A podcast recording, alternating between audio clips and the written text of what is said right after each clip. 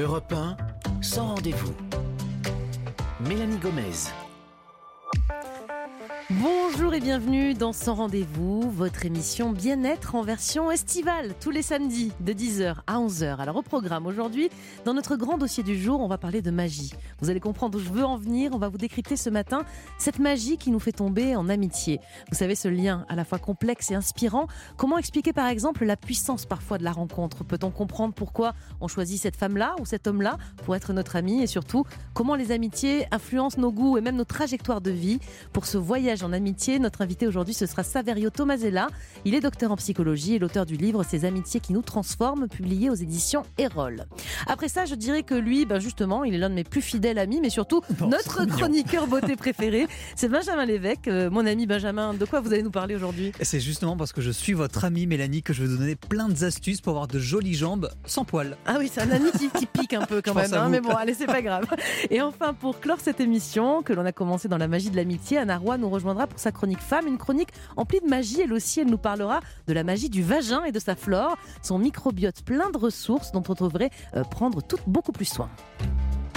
Mélanie Gomez vous reçoit sans rendez-vous sur Europe 1. Et tout de suite, pour démarrer votre émission sans rendez-vous en version estivale, les bobos de l'été. Aujourd'hui, on va s'intéresser aux piqûres. Et comme tous les étés, ben avec les moustiques, on est servi. Mais les moustiques sont pas les seuls à nous enquiquiner, à nous piquer. Ça démange, ça gratte. Et justement, on est allé à votre rencontre pour connaître vos connaissances sur les piqûres et vos astuces pour les soulager. On écoute tout de suite le micro-trottoir de Barbara Silvera Sonigo. On peut se faire piquer par plein de choses, par euh, des puces, par des aoutas, par des moustiques, par des abeilles. La sensation quand on se fait piquer, bah, ça peut brûler, gratter, on sent un gonflement. Il y a certaines piqûres qu'on ne sent pas, alors que les guêpes, ça fait mal. C'est des sensations de démangeaison qui peuvent être légères et ça peut aussi faire des grosses infections qui peuvent être dangereuses. Quand on est allergique par exemple à des piqûres de moustiques, c'est une réaction qui est beaucoup plus intense. Ça peut être très dangereux, elle peut faire des œdèmes. On peut faire des chocs anaphylactiques ou des œdèmes de couilles. Éviter de gratter déjà, c'est mauvais, ça fait saigner. Euh, moi, je prends des remèdes de grand-mère, donc c'est la citronnelle, du vinaigre blanc pour frotter. Il y a aussi euh, des pommades à la cortisone. Pour la méduse, en général, on met sa propre urine et on frotte avec du sable. Il est dit qu'il faut suriner dessus, mais je crois que rien que de l'eau chaude euh, suffit. Alors, pour répondre à toutes nos questions sur les piqûres en été, nous avons invité le, en ligne avec nous le docteur Franck Mignot. Bonjour docteur. Bonjour Mélanie. Vous êtes médecin généraliste à Paris et on va commencer d'abord par, euh, par les méduses. Pour ceux qui ont la chance d'être déjà au bord de la plage, d'abord je crois savoir que contrairement à ce que disait quelqu'un dans le micro-trottoir, faire pipi dessus, c'est vraiment pas du tout la bonne idée. Hein. Absolument, c'est pas du tout la bonne idée et c'est pour autant une idée qui traîne depuis très très longtemps. On entend ça très très souvent. Je ne sais pas d'où vient cette idée. Euh, L'urine n'a pas d'activité anti-venin. Euh, à la limite, c'est un hydratant, mais rien de plus. Et donc euh, c'est absolument déconseillé. Ça peut même aggraver les choses, hein, je crois. Absolument, c'est-à-dire que les cellules à venin que la, que la méduse, a, a déposées sur la peau vont se mettre à éclater, le venin va se va aller partout et ça va vous brûler encore plus. D'accord, bon, le pipi c'est dans les toilettes, on a compris. Euh, du coup, euh, la chaleur par contre, je crois, est, est une bonne solution. Moi j'avais entendu parler de d'approcher, alors bien sûr fumer c'est mal, mais d'approcher une cigarette ou un briquet, une source de chaleur près de la piqûre de méduse, ça c'est bien? Absolument, parce que le venin c'est une protéine et euh, elle, elle, elle n'est pas sensible, à la, enfin, elle est très sensible à la chaleur, elle réagit à ça et ça la rend inactive. Alors il y a plein de façons de, de, de l'inactiver. Ça peut être avec du sable chaud, évidemment pas bouillant parce que le but n'est pas de se brûler. Mhm. Euh, D'autres personnes ont pensé parfois avec une, avec une cigarette, le bout, que l'on approche un petit peu mais pas trop près, parce qu'à nouveau l'idée c'est de ne pas aggraver les choses avec des brûlures. Une petite chaleur quelques secondes, ça va inactiver le vaccin. Bon, et ensuite, j'imagine, il faut, il faut désinfecter, euh, vinaigre, euh, enfin, avec, avec, quoi on désinfecte Ou du désinfectant, tout simplement, si on en a dans sa trousse de, de voyage? Alors, le vinaigre n'est pas une bonne idée, parce que pour certains venins, ça va être plutôt bénéfique, pour d'autres, pas du tout. Donc, quand on ne sait pas, on ne fait pas. Je pense que la désinfection, c'est des choses simples. L'alcool, pareil, ça, ça, peut être irritant. Moi, je conseille la, la chlorhexidine, des choses qu'on trouve en pharmacie, des choses très simples et très douces. Très bien. On va passer aux abeilles et aux guêpes. Elles aussi, elles nous enquiquinent bien tout tout, l'été. Euh, comment on fait si on a été piqué? Il faut se débarrasser du, ve du venin. Comment on fait euh, Comment on réagit? Alors la première chose, c'est de regarder euh, l'endroit de la piqûre. Il y a deux types euh, de, de, piqûres. Les piqûres avec des guêpes et la guêpe, elle, elle va vous piquer plusieurs fois. Elle ne laisse aucun dard, aucun petit sac. D'accord. Avec les abeilles, c'est différent. L'abeille, elle va vous laisser un petit dard qui va rester dans la peau et un petit sac plein de venin. Donc évidemment, si on veut que ça se passe bien, il faut retirer ce petit sac. La plupart du temps, on prend une petite carte de crédit ou comment dire, on prend un ongle, on détache tout ça gentiment, évidemment, sans presser pour ne pas euh, s'injecter le venin. Bon, comme ça, ça a l'air pas trop compliqué, pas très grave. Mais si on est allergique, par contre, là, euh, il faut agir rapidement. hein. Oui, effectivement, certaines personnes sont très allergiques au venin. Alors ça peut aller à, à des simples gonflements, mais parfois des difficultés respiratoires. On peut même tomber dans les pommes. On peut même en décéder. Chaque année, des gens décèdent de ça. Ce qu'on peut conseiller, c'est que on peut prendre un, un antihistaminique. hein, c'est une bonne idée pour euh, pour limiter la casse. Éventuellement, un petit peu de crème corticoïde, ça peut aider.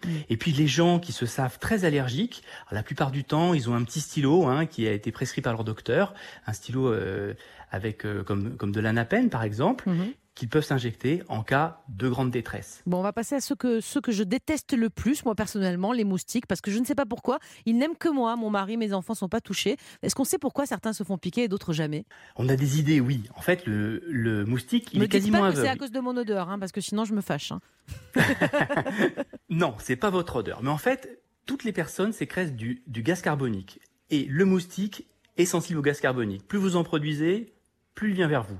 L'autre substance, c'est l'acide lactique. Ça, c'est dans votre peau. C'est pas votre odeur, mais c'est euh, c'est ce que chacun produit. Et chacun en produit plus ou moins.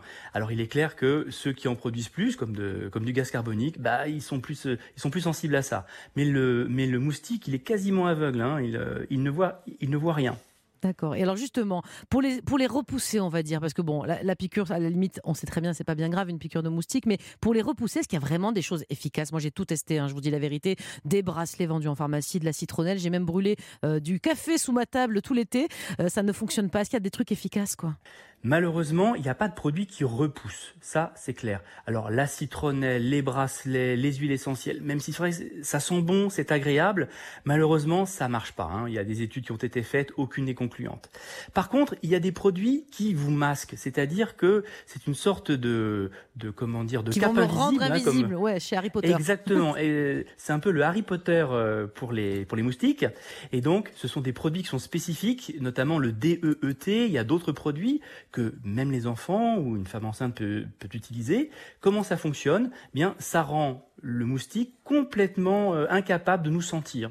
Il nous, il nous confond avec un meuble. Bon, bah, c'est parfait. Moi, je veux bien qu'ils me confondent avec, euh, avec euh, une commode, par exemple. Merci beaucoup, docteur Franck Mignot, euh, de nous avoir donné toutes ces astuces et conseils pour qu'on soit préparé à l'attaque des moustiques et autres insectes cet été. Merci encore. Europe Dans un instant, c'est l'été, vous le savez, et c'est parfois là, ça peut arriver qu'on rencontre de nouveaux amis. Justement, nous allons faire un point ce matin sur ce qu'est réellement l'amitié, les amitiés, comment elles naissent et surtout comment elles nous transforment, y compris quand elles font mal de temps en temps. Un sujet passionnant à venir, alors vraiment, je vous le conseille, restez sur Europe 1. Europe Sans rendez-vous. 1, Mélanie Gomez. Très heureuse de vous retrouver dans Sans Rendez-vous, votre émission bien-être en version estivale. Nous sommes ensemble et ce sera tous les samedis jusqu'à 11h. Tout de suite, je vous propose d'accueillir notre invité du jour, invité ami même, je vais dire. hein, c'est vous, Saverio Tomasella. Bonjour. Bonjour Mélanie, bonjour mon amie Mélanie. Oui, oui, je dis ami parce que vous êtes euh, souvent venu sur ce plateau pendant toute l'année. Vous êtes presque comme des parrains de l'émission Sans Rendez-vous. Alors, vous êtes quand même docteur en psychologie, pour ceux qui n'auraient pas entendu les émissions précédentes, et l'auteur du livre Ces amitiés qui nous transforment, publié aux éditions Erol. Alors, je vous le dis franchement, moi, c'est un sujet qui me passionne. euh, L'amitié, c'est un sujet qui nous fait sourire, mais qui peut faire euh, un peu peur aussi et parfois assez mal. Euh, moi, je crois que j'ai un- eu plus dans ma vie, honnêtement, je me confie beaucoup, hein, c'est le début de l'émission, après j'arrête, mais j'ai l'impression que j'ai eu plus de chagrin d'amitié que de chagrin d'amour. C'est quoi l'importance de l'amitié, on va dire pour l'instant, au sens large, au sens global? Pourquoi je vous dis ça Moi, je sais pas pourquoi je vous dis que ça m'a plus marqué que l'amour presque. Déjà, je pense parce que l'amitié, c'est de l'amour. Ouais. Et c'est probablement ça qu'on oublie. On a l'impression qu'on diminue, euh, qu'on minimise et qu'on banalise un peu l'amitié en se disant non, non, c'est pas aussi fort que l'amour, taratata. L'amitié, c'est vraiment une forme d'amour. C'est une forme d'amour sans sexualité, mais tout le reste y est. Les sentiments, l'attraction, le, bonheur d'être ensemble, le- les disputes aussi parfois, ou les incompréhensions, les jalousies, euh, les deuils qu'on peut vivre après une trahison, une amitié qui s'arrête ou la mort d'un ami. Euh, les- ce sont des sentiments très très puissants. C'est pour ça que j'aime bien de dire tomber en amitié. Les Canadiens disent tomber en amour. J'aime bien dire tomber en, en amitié aussi. Et Savario, est-ce que l'amitié, c'est ce qui nous différencie des animaux? Enfin, je dis ça, mais moi, j'étais très ami avec mon chien. et J'ai Ouais. même vu un chien très ami avec un chat. Est-ce que c'est c'est ça? Ce qui nous différencie des animaux, c'est peut-être notre conscience de l'amitié, mais c'est vrai que les animaux sont capables d'être amis entre eux, entre même espèces ou entre espèces différentes, et se porter secours. Et nous, les humains, on a des, amis, des, des amis animaux. Euh, donc je ne pense pas que ça nous différencie fondamentalement des animaux. Et l'avantage avec euh, l'amitié, c'est peut-être euh, pour ça qu'elle nous comble autant, mais c'est qu'on peut en consommer, en vivre. Je dis pas que c'est pas interdit d'avoir plusieurs amoureux, hein, mais on peut avoir plein d'amis. Et, et c'est ça le côté multiplication de cet amour finalement qui nous fait tant de bien peut-être aussi? Aussi parce qu'effectivement, une amitié peut durer toute une vie. euh, ou, ou pas, hein, mais en Mhm. tout cas, elle peut durer toute une vie. Et on peut effectivement avoir des amis en fonction des, euh, de nos goûts, de nos affinités, de ce qu'on cherche. Et c'est cette palette d'amis qui fait aussi la richesse de la vie. On est d'accord qu'on parle pas des amis Facebook, hein, des 400 amis Facebook et des C'est du 800 fake, ça. sur. hein, c'est pas Voilà, ça l'amitié. c'est autre, Ouais. voilà, c'est autre chose. Et il y a aussi des amitiés très exclusives. euh, Quand on dit toi, t'es mon meilleur ami, pas toi. Quand on est petit surtout ça, ouais, je c'est trouve. ça. hein, il y a Ou des- quand on est à trois et un trio, ça c'est compliqué aussi, non?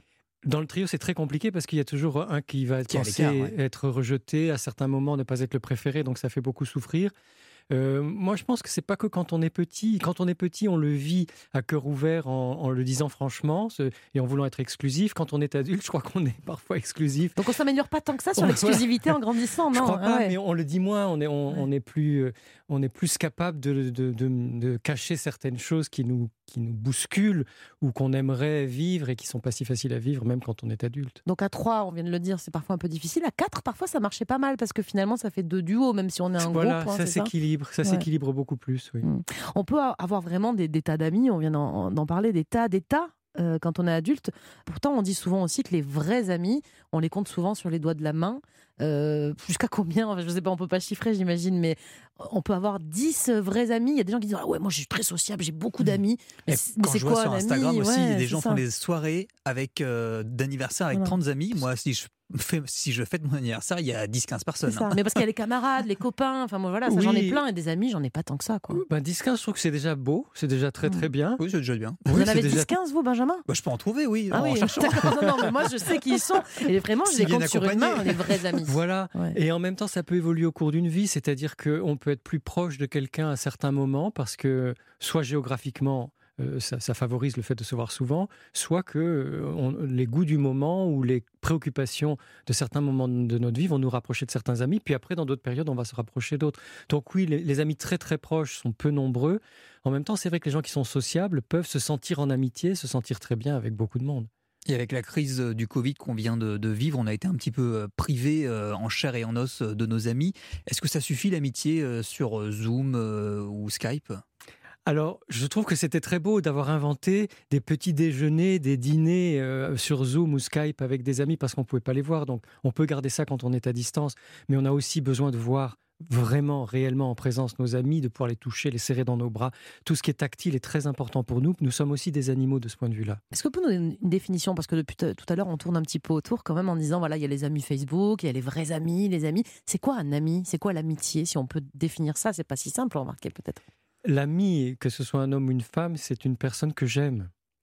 C'est une personne que j'aime, qui me manque quand je la vois pas ou quand je peux pas lui parler assez souvent, dont j'ai besoin d'avoir la vie, à qui j'ai besoin de me confier, euh, que j'ai envie d'aider, euh, à qui j'ai envie de rendre service, qui vraiment compte pour moi. Je sais que je peux compter sur elle ou sur lui.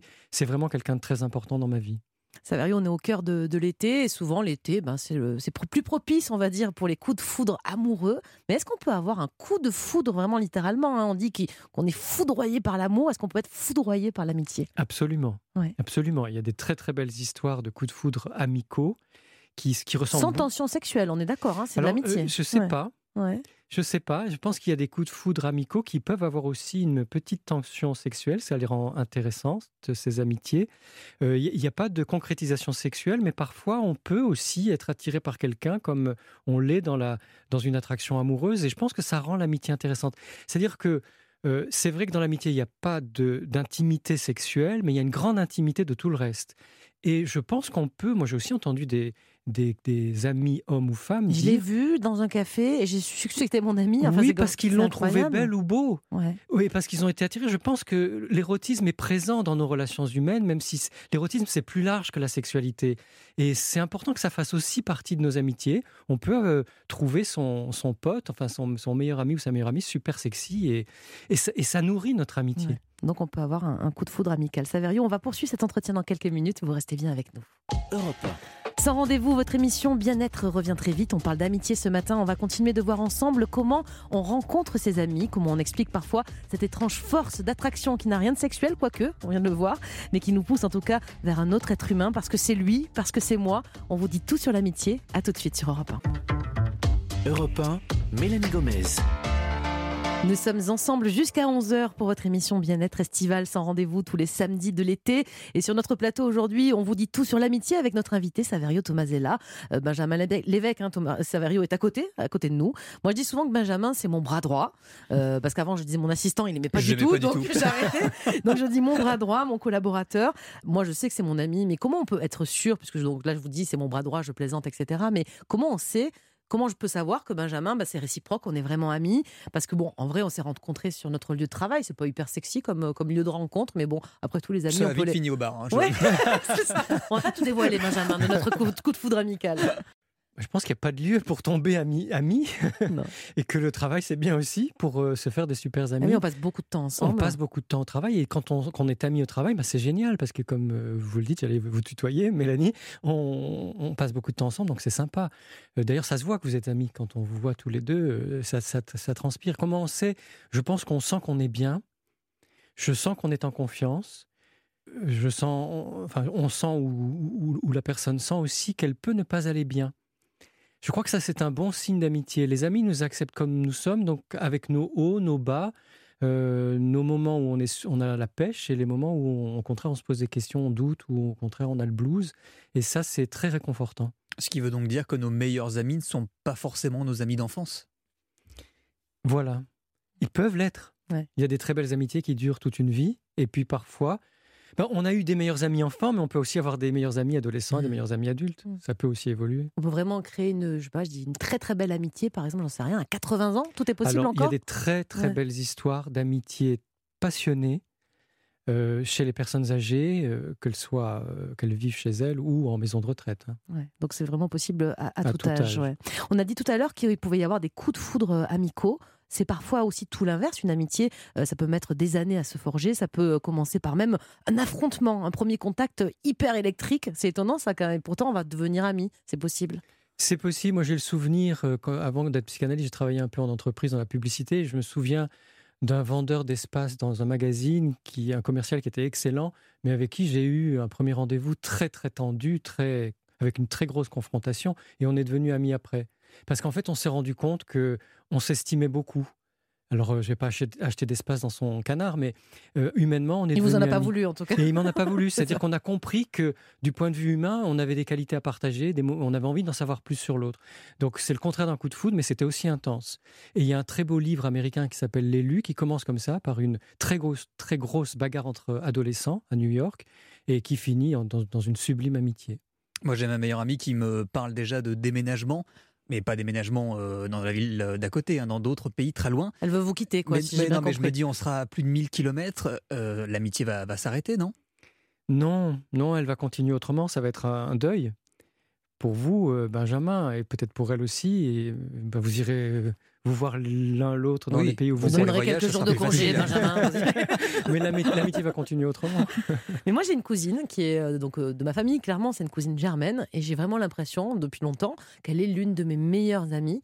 Euh, est-ce qu'on peut être ami avec des gens de sa famille? Parce que de fait, la, famille, on la choisit pas toujours. Mais bon, là, on s'est trouvé. C'est vrai que remarquez, voilà, c'est la cousine dont, je suis le plus proche, mais on peut être ami en famille? Alors j'ai appris ça tardivement, mais on peut être ami avec des personnes de sa famille, c'est-à-dire qu'on a les liens de sang et on a les liens amicaux en plus. Moi, je me sens très ami avec mes enfants. Et il y a des histoires comme ça, euh, cousine, cousin, frère, sœur ou enfant, parent, où il y a, en plus du lien de sang, un très fort lien d'amitié. Je reviens sur mon ami qui va, qui va déménager. Saverio, aidez-le s'il vous plaît, parce que je sens que ça va mal finir parce cette que histoire. Vous avez dit tout à l'heure qu'il fallait quand même se toucher, se câliner, machin, mais on pourra plus le faire. Enfin, ça sera une fois par an. Un truc qui s'appelle le train, comment... Benjamin. Souhaitons, souhaitons que ce soit au moins deux fois par an, Benjamin. Une fois, vous allez la voir, une fois, elle vient mais ça vous sera voir. pas aussi fort qu'avant. Non, mais alors, je sais pas, j'imagine que. Elle va rétrograder, que... ça sera meilleure amie à amie, et puis. Il veut des classements, lui. bah, moi, j'entends aussi parler, notamment hier, de très belles histoires d'amour à distance et qui, avec le, Covid, ont été très très difficiles à vivre parce que les transports, notamment les avions, c'est fini. Euh, ces histoires d'amour ou d'amitié ne sont pas arrêtées et parfois elles sont renforcées. On développe une intensité autre. Et après, quand on se retrouve physiquement, c'est encore meilleur. Donc, non, non, je suis très confiant. Bon, bon, vous voyez, Benjamin, vous J'y pouvez- crois. elle peut partir tranquille, vous serez toujours euh, loin des yeux, mais euh, près du cœur. Voilà. Euh, Saverio, on va revenir euh, aux, aux bases une fois de plus, mais euh, qu'est-ce qui façonne finalement, fondamentalement, une amitié? Est-ce que l'éducation, par exemple, ça compte? Moi, j'ai l'exemple de ma mère qui a des amis de 50 ans. Elle fait encore des chouilles incroyables avec, avec ses copines. Elle envoie des photos. On les sent toutes heureuses de se retrouver. Elles se connaissent certaines depuis l'enfance. Euh, Est-ce que le fait d'avoir eu des parents qui étaient bah, assez doués en amitié, je dire, ça fait de nous des meilleurs amis, peut-être aussi euh C'est sûr que nous nous construisons enfants par l'exemple et l'imitation. Donc, ce qui compte dans notre enfance, c'est d'avoir en modèle des, adolescents ou des, adultes qui, sont amis. Alors, si c'est nos parents ou nos grands-parents qui sont plus proches, ça, facilite les choses, mais ça peut être aussi des voisins ou des amis de nos parents ou des amis des, grands-parents ou des oncles et des tantes. Et ce sont certains modèles d'amitié où on se dit, on sent dans son cœur d'enfant, waouh, chouette, Ouais. j'ai envie d'avoir des amis amitiés comme ça. inspirantes, en fait. hein, Exactement. on a besoin d'être Mm. inspiré. Et parfois, ça peut être aussi à l'école. On en vit un peu l'amitié entre euh, deux camarades de classe et on, on se dit qu'on aurait en- envie de, de créer des amitiés comme ça. Donc, c'est c'est sous cette forme-là, mais rien n'est jamais définitif dans la vie. Et même au-delà de- du modèle de nos parents, on est créatif et créative et on peut. C'est pas parce qu'on a eu des parents associables qu'on n'aura jamais Voilà, d'amis, quoi. C'est ça, voilà. ça nous En rassure revanche- aussi. ouais. En revanche, l'inverse est très porteur. C'est-à-dire si on a des parents qui ont des amis, des amitiés fortes, eh ben, ça nous aide à, Mm. à comprendre que c'est important. Une dernière petite question fondamentale, enfin on n'a pas encore terminé avec vous, mais est-ce que l'amitié entre hommes et femmes, ou même l'amitié entre deux personnes homosexuelles de même sexe, est-ce que ça peut vraiment exister sans aucune ambiguïté, euh, sous-entendu sexuelle encore hein? Mais oui, bien sûr, ça existe et ça, c'est important de faire tomber un cliché. Les amitiés fortes, réelles, sincères entre un homme et une femme hétérosexuelle ou entre deux femmes ou deux hommes homosexuels existent, bien sûr. Et qu'il y ait attirance sexuelle ou pas, alors c'est plus simple, il n'y a pas d'attirance sexuelle, mais euh, il y en a beaucoup, moi je connais beaucoup de personnes qui sont amies et dans ces configurations-là, et c'est tout à fait possible. Mm, Mais à l'inverse, il y a aussi des amitiés qui se transforment en amour parfois. Oui. Ça veut dire qu'en fait, on n'était pas amis au départ Mais si, il mais a- si, parce Il qu'en y en a un qui a trompé l'autre, je sais pas. si, si, on était amis. Il y a le, le très beau film quand Harry rencontre. Sally, où ils mettent très, très, très longtemps à, à devenir amoureux. Et ils sont très bons amis avant. Euh, Je pense que euh, la, la vie est faite de mystères. On ne sait pas comment les Mm. choses vont évoluer. Très bien, Savario, merci. Ne bougez pas, on va se retrouver dans un instant. Europe Sans rendez-vous. 1, Mélanie Gomez. Vous êtes sur Europe 1 dans Sans Rendez-vous, votre émission Bien-être tout l'été le samedi de 10h à 11h. Et je dis bien-être et j'ai raison puisqu'on parle d'amitié avec vous, Saverio Tomasella. Je rappelle que vous êtes docteur en psychologie. Alors j'ai juste dit euh, que l'amitié c'est du bien-être là à présent. Euh, Est-ce que j'ai raison? Est-ce que je peux même dire que l'amitié c'est bon pour la santé? Je vais peut-être un peu loin là, je sais pas. Ah non, non, non. Ah non, vous avez com- complètement raison. Il y a des études anglo-saxonnes qui prouvent que plus on a de bonnes amitiés, c'est pas la quantité qui compte, c'est la qualité. Meilleures sont nos amitiés, je vais le dire comme ça. Euh, meilleure sera notre santé et notre longévité. On vit plus longtemps, et oui, si on a des bons amis. Et vous, Savario, qui avez euh, creusé euh, ce sujet de l'amitié, quels sont les, les secrets d'une amitié qui dure si Benjamin il veut trouvés à la fois vivre vieux et avoir des Et amitiés qui fonctionnent du coup. Eh bien, le- la franchise, la sincérité, la patience, l'indulgence. Euh, La loyauté peut-être aussi. Alors, la loyauté, je sais pas, c'est un, un mot que j'aime pas, pas beaucoup, que les psys n'aiment pas beaucoup, Mm. parce qu'il y a des loyautés qui sont pas très bonnes quand on se force à être euh, dans Mm. la lignée de ses parents, etc. Mais disons, oui, euh, oui, la confiance, le fait d'être honnête, d'être dans, dans une, une relation fiable, voilà, je dirais la fiabilité. Et puis probablement aussi le, le- le goût de la joie, le goût de la, la chaleur humaine, le fait de- de- de, On dit parfois qu'il y a des amitiés toxiques. Alors là, on n'est plus dans l'amitié, du coup. Non, euh, ouais. non, c'est plus de l'amitié. C'est ça. Et euh, une relation amicale comme une relation amoureuse, ça peut aussi s'arrêter brutalement parfois, progressivement aussi, ça arrive.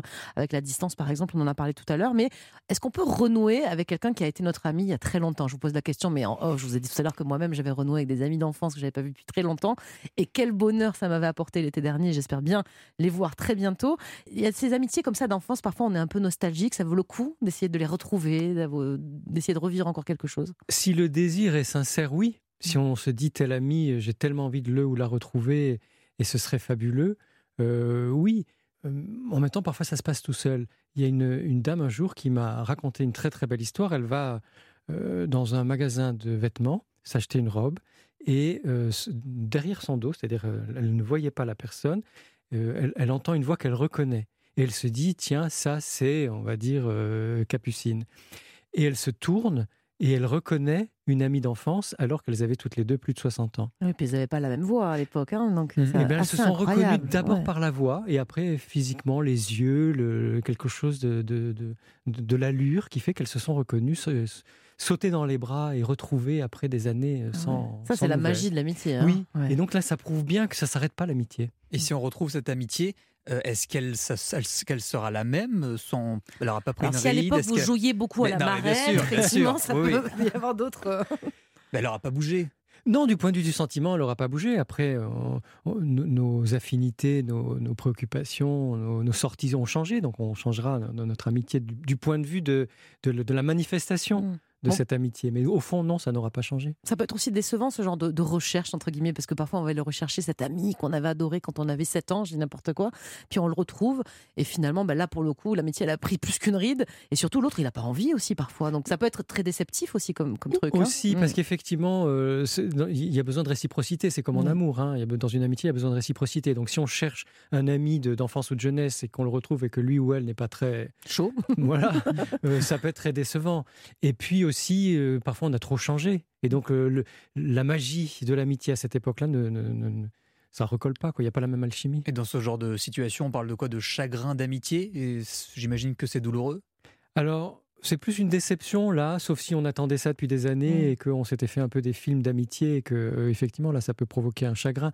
Chagrin d'amitié vient plus quand il y a une rupture, euh, Une grosse dispute, une grosse un dispute, un, désaccord, malentendu, une trahison. une trahison. Mm. euh, Et là, ça Ouais. fait mal. Ça peut faire mal à quel point? Parce que le chagrin d'amour, on connaît tous plus ou moins. Le chagrin d'amitié, il peut faire aussi mal dans le cœur? Alors, depuis que j'ai fait l'enquête pour écrire ce livre et que je reçois des témoignages après l'avoir écrit, eh bien, je, j'écoute des personnes qui me disent que leurs chagrins d'amitié sont aussi forts, aussi douloureux que leurs chagrins d'amour. Vous avez quelques conseils, cinq conseils, je crois, pour mieux réagir en cas de déception amicale. Quel- Quels conseils vous pouvez donner à nos auditeurs? Alors, euh, j'ai oublié les cinq. Bon, alors, même si vous en donnez trois, ça ira bien, ou deux. hein. Comment, on peut, comment on peut Mais réagir vous allez m'aider certainement, Mélanie. Oui, Je vais reprendre mes mails en même temps. Alors, en cas de déception amoureuse, déjà, c'est de se centrer sur une autre relation. C'est-à-dire éviter de, de se focaliser sur la relation qui nous a déçus. Euh, essayer de. Ou alors de se recentrer sur une, activité qu'on aime, marcher en forêt, euh, euh, taper sur une batterie, euh, voir d'autres amis, etc. C'est-à-dire faire en sorte euh, de ne pas penser tout le temps, Prendre du recul. prendre du recul. C'était le conseil numéro un que vous m'aviez mis dans les petites Voilà. notes. Alors, La deuxième, c'était en parler à un tiers neutre, non impliqué. C'est important ça? Oui, très important parce que le tiers neutre, alors ça peut être un professionnel bien sûr, mais ça peut être un ami qui ne connaissait pas l'ami en question. Euh, c'est d'avoir un avis. Là aussi, euh, ça permet de prendre du recul, d'en oui, parler tout à un à autre. D'avoir un, un Mm. avis sans, sans affect. Mm. Un avis de quelqu'un qui ne connaît pas du tout la situation et qui va forcément Mm. Euh, permettre de, de prendre de la distance. Vous conseillez aussi de finalement aller voir cet ami qui nous a blessés, trahis, déçus euh, et qui nous fait de la peine finalement, mais sans l'accuser. C'est important d'en parler à la personne concernée finalement de cette souffrance? Alors quand c'est possible, quand la souffrance n'est pas trop forte, quand on se sent suffisamment calme, pas pour ruer dans les brancards, euh, oui, c'est bien d'aller parler et peut-être d'utiliser la communication non violente, c'est-à-dire d'être uniquement factuel, Mm. de dire voilà ce que j'ai constaté, voilà ce que ça m'a fait, comment je l'ai ressenti, voilà ce dont j'aurais besoin dans notre relation. Et le laisser répondre, c'est le quatrième conseil justement, vous dites. et le laisser répondre. Voilà. Ça, c'est très important. Écouter, puis choisir si l'on renoue cette amitié ou si cela n'en vaut pas la peine. Ça aussi, c'est une, décision à prendre. C'est une décision à prendre qui, même si elle est douloureuse parfois, notamment quand l'amitié est toxique ou quand on a eu vraiment trop mal, qu'il y a eu des échanges de paroles qui ont été vraiment trop durs et qui nous ont trop blessés, on peut dire, ben, pour moi, c'est pas possible de continuer ou en tout cas, j'ai besoin de faire une pause dans cette amitié. Les Italiens, euh, lorsqu'ils parlent d'une amitié très forte, ils utilisent un- mot alors qui existe aussi en français, mais qu'on utilise peu, c'est syntonie. C'est quoi la syntonie La syntonie, c'est se sentir en phase. Alors, rien à voir avec la Saint-Tony, hein, c'est vraiment S-Y-T-O-N-I-E. Hein, je vais le dire dis pour nos seul mot, auditeurs, syntonie. Voilà. La syntonie, syntonie en italien, c'est le fait d'être en phase, d'être sur la même longueur d'onde, d'être en harmonie, de, de se sentir.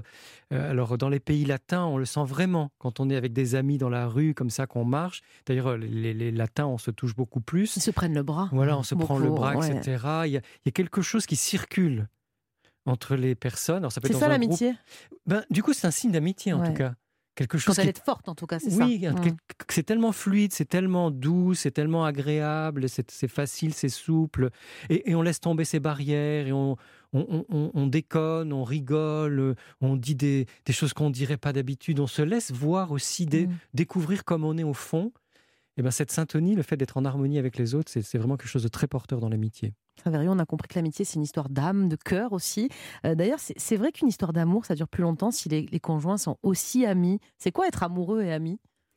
Alors, je pense que dans la relation amoureuse, il y a, enfin je pense, tout le monde le sait, il y a une forte dimension sexuelle. Oui, quand même. Voilà. C'est agréable, je dirais. Et que cette forte dimension sexuelle, elle est nécessaire dans la relation amoureuse.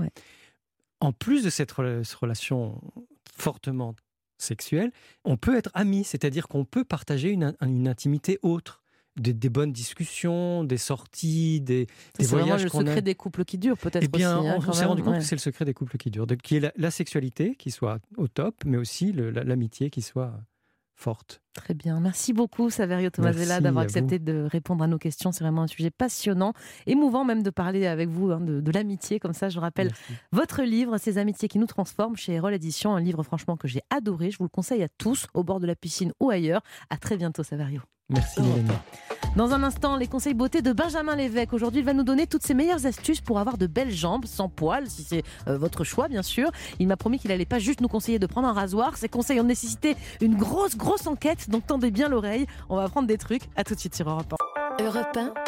Mélanie Gomez. Votre émission Bien-être sans rendez-vous, c'est tous les samedis de l'été de 10h à 11h. Et à présent, il est temps de soigner votre apparence avec la routine beauté de Benjamin Lévesque. Cette semaine, Benjamin, vous nous donnez la formule pour avoir des jambes parfaites sur la plage. J'ai hâte, j'ai hâte. Et pour commencer, quelle est la meilleure méthode? Oh, c'est pas gentil. On vient de faire une émission sur l'amitié, franchement, mais Benjamin. Mais se taquiner euh, l'amitié. Bon, allez, comment Oui, c'est vrai, il peut y avoir de l'humour dans, l'amitié, évidemment. Euh, la meilleure méthode, c'est quoi d'ailleurs pour se débarrasser de ses poils? Alors, en dehors de l'esthéticienne et de l'épilation laser, vous avez grosso modo trois façon de retirer vos poils, le rasoir, la crème dépilatoire ou l'épilation à la cire. Et sans surprise, c'est cette dernière qui est la meilleure solution. Pourquoi? Parce que l'épilation va venir arracher le poil à la racine, tandis que si on rase, eh bien là, on va simplement couper le poil qui en plus va se renforcer. Et puis avec euh, l'épilation, vous, avez, euh, vous allez garder vos jambes toutes douces encore plus longtemps, trois semaines en moyenne, alors qu'avec la crème dépilatoire, ce sera 4-5 jours. Et si vous rasez, là, il faudra le faire presque quotidiennement. Alors, je sais que vous êtes un pro du sujet, Benjamin, pour bien s'épiler les jambes bah, à la cire, hein, j'imagine. On procède comment précisément? Alors, le premier geste, c'est de faire un gommage. C'est pour retirer ah. toutes les petites peaux mortes. Et puis, ça va aussi euh, éviter de faire des poils incarnés. Hein. Vous savez, le poil qui repousse, mais qui n'arrive pas à franchir la peau et qui va pousser à l'intérieur avec le risque d'infection. Donc, le gommage permet aussi d'affiner la peau. Et c'est très simple à faire hein, et à entendre Maud Ravier, la fondatrice de mode dermo-esthétique. Vous pouvez même utiliser des ustensiles de cuisine. Je vous invite déjà à vous mettre sous une douche bien chaude, d'utiliser soit du savon noir avec un gant de crin, soit la petite astuce si vous n'avez pas de gant de crin, c'est d'utiliser une éponge neuve évidemment, style Scott Bridge et là vous allez pouvoir frotter tranquillement les zones qui ont tendance à faire des poils sous peau et vous allez voir que votre peau va être d'une douceur incroyable. Et si vous mélangez de l'huile avec du sucre, eh bien ça fera évidemment l'affaire. On parlait de poils, hein, Benjamin, pas de cuisine, on est d'accord. Hein, d'accord. Alors une fois qu'on est euh, épilé, qu'on s'est épilé les jambes, qu'est-ce qu'il faut faire pour, euh, pour qu'est-ce qu'il faut appliquer derrière? Alors l'astuce c'est d'appliquer juste après des produits post-épilation. Ce sont des laits, des gels ou encore des sprays qui vont retarder la repousse du poil, comme l'explique Sandrine Carliès, qui est formatrice internationale pour les instituts Guinot. Alors ce sont des produits qui vont agir au niveau de la kératine, qui vont venir détruire la kératine. La kératine, c'est ce dont le poil a besoin pour se nourrir, pour grandir, se fortifier. Le fait de pouvoir justement neutraliser euh, cette, cette kératine va faire que le poil va pas grandir, il va, il va en fait euh, être beaucoup plus fin, il va mettre beaucoup plus de temps avant de pousser. Donc c'est ce qui va permettre en fait de ralentir les épilations. Et puis après l'épilation à la cire, vous vous plaignez souvent, Mélanie, d'inflammation ou d'irritation. Moi, non, tout va bien. il, faut penser, eh bien, il faut penser à mettre du talc pour calmer, pour ah apaiser la zone et puis éviter les, frottements au niveau des jambes. Ça, c'est vous plutôt. et, si vous n'en avez pas, eh bien, certaines crèmes et huiles peuvent vous soulager, comme le dit Maud Ravier. Après une épilation, pour éviter l'effet inflammatoire, vous pouvez tout à fait utiliser des crèmes à base de camphre, des crèmes froides.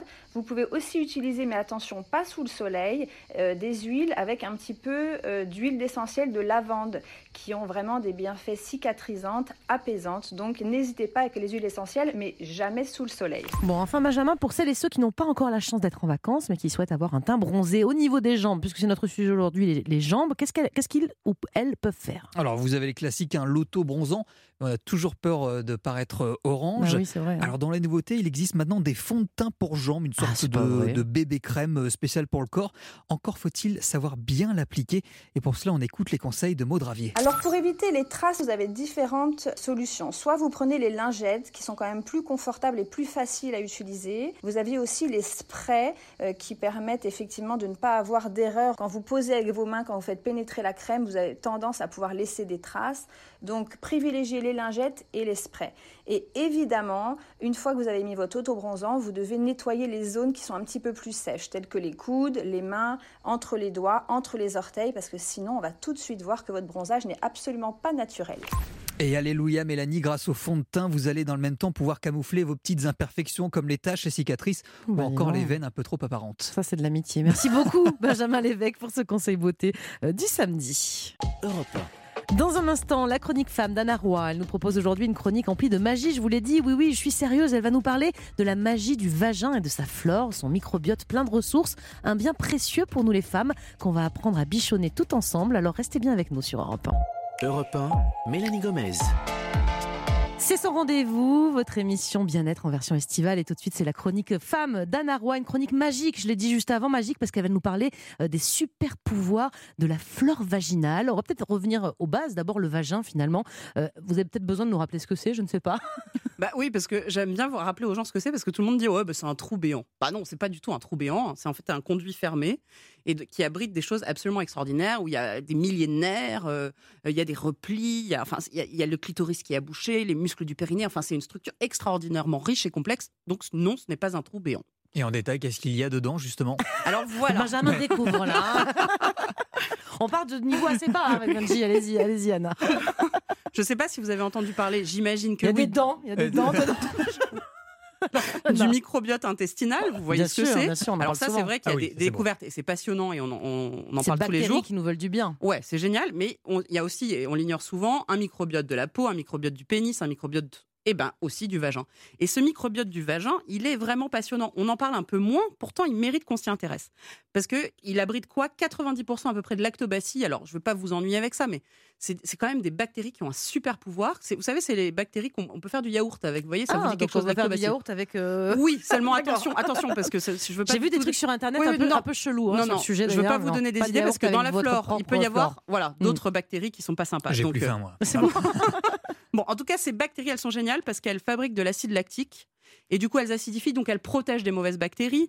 Elles fabriquent aussi un biofilm. Elles, enfin, elles fabriquent même des fois de l'eau oxygénée. Enfin bref, elles nous protègent. Ces bactéries sont des bactéries gentilles qui nous protègent des méchantes bactéries. Donc- c'est vraiment une flore au super pouvoir. Oui, c'est vrai. Donc elle nous défend cette flore euh, vaginale, on l'a bien compris, mais parfois bah, elle, elle perd aussi euh, entre, enfin elle perd, c'est-à-dire qu'elle gagne pas la bataille, elle se déséquilibre et là on a des mycoses, des infections bactériennes, etc. Exactement. Et c'est pour ça que c'est important de s'y intéresser. C'est qu'il y a trois grands types d'infections les mycoses, les vaginoses bactériennes, effectivement, et les infections avec des virus.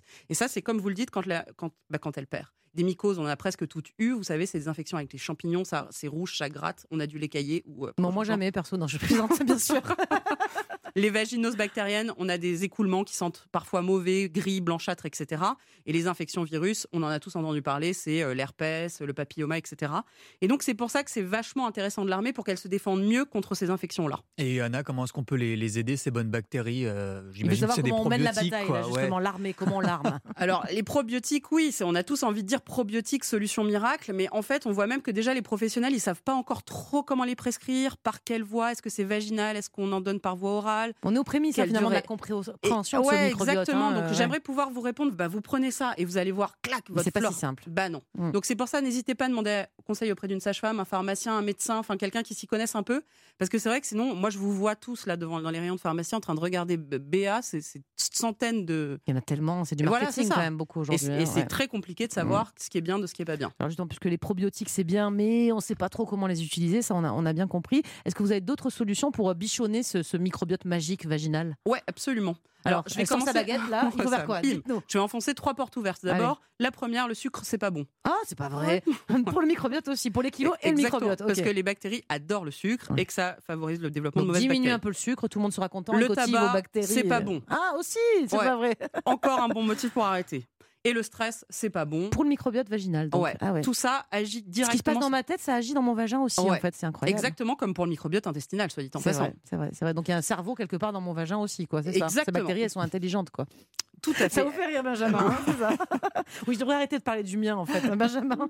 Ensuite, il y a l'hygiène du partenaire, c'est un point important aussi. Il y a l'hygiène personnelle, et puis il y a attention à toutes ces substances qu'on met sur sa vulve, des déodorants, des paillettes, etc. Ça faut éviter à tout prix. Il y a vraiment des gens qui font ça, des paillettes sur la vulve. Ah, vous de- avez vu ça en consultation Bah, en oui, soirée, et de euh, plus ouais. en plus. Non, mais de plus Ah en ouais. plus. C'est un vrai fléau. Et attention aussi à l'épilation définitive au laser, parce que ça, pour le coup, c'est cette définitif. zone-là, en tout cas, Ah ouais. ouais, Les poils, ils sont bien, en fait, là où ils sont, non C'est ça? Ils sont bien là où ils sont. Alors, j'ai pas à vous dire comment il faut s'épiler, mais toutefois, je vous dis, en fait, ils sont pas là pour rien. Ils sont là pour vous protéger des bactéries et des virus. Alors je sais que pour le microbiote de la peau, il faut pas trop se laver. Euh, Est-ce que c'est la même chose euh, en bas, enfin, euh, Alors, dans le vagin? alors, effectivement, en tout cas, dans le vagin, ça c'est sûr, parce qu'il est auto-nettoyant. Mais Mais ça va- ah, écoutez bien, Benjamin, parce qu'elle a dit qu'il y avait même un microbiote du pénis, donc ça intéresse tout le monde. Alors, Ah oui, allez-y, d'accord. Anna. Parce que le microbiote du vagin, il faut évidemment pas le toucher, pas le laver, mais ça veut pas dire qu'il faut pas se laver la vulve. Et souvent les gens disent ah bah on se lave pas, on se lave pas. Et donc maintenant c'est zéro. Bah non, non quand même, on se lave la vulve, donc une à deux fois par jour.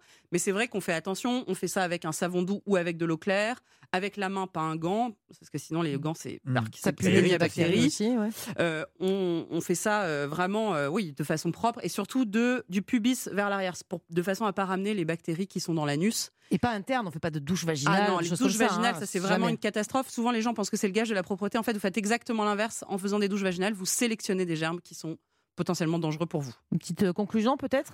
Bah, c'est génial. Allez voir. Il y a un livre merveilleux qui a été publié sur la question de Jean-Marc Bobot avec quoi, on l'a reçu dans cette émission, il est génial. Il est génial ce bouquin. Si vous voulez en savoir plus, allez fouiller là-dedans. Vous allez avoir des renseignements magnifiques. Merci beaucoup Anna. On se retrouve bien sûr la semaine prochaine pour une autre chronique femme aussi magique, j'en suis sûre. Tout de suite, c'est la table des bons vivants avec Laurent Mariotte et vous. Je vous dis donc à la semaine prochaine. En attendant, portez-vous bien.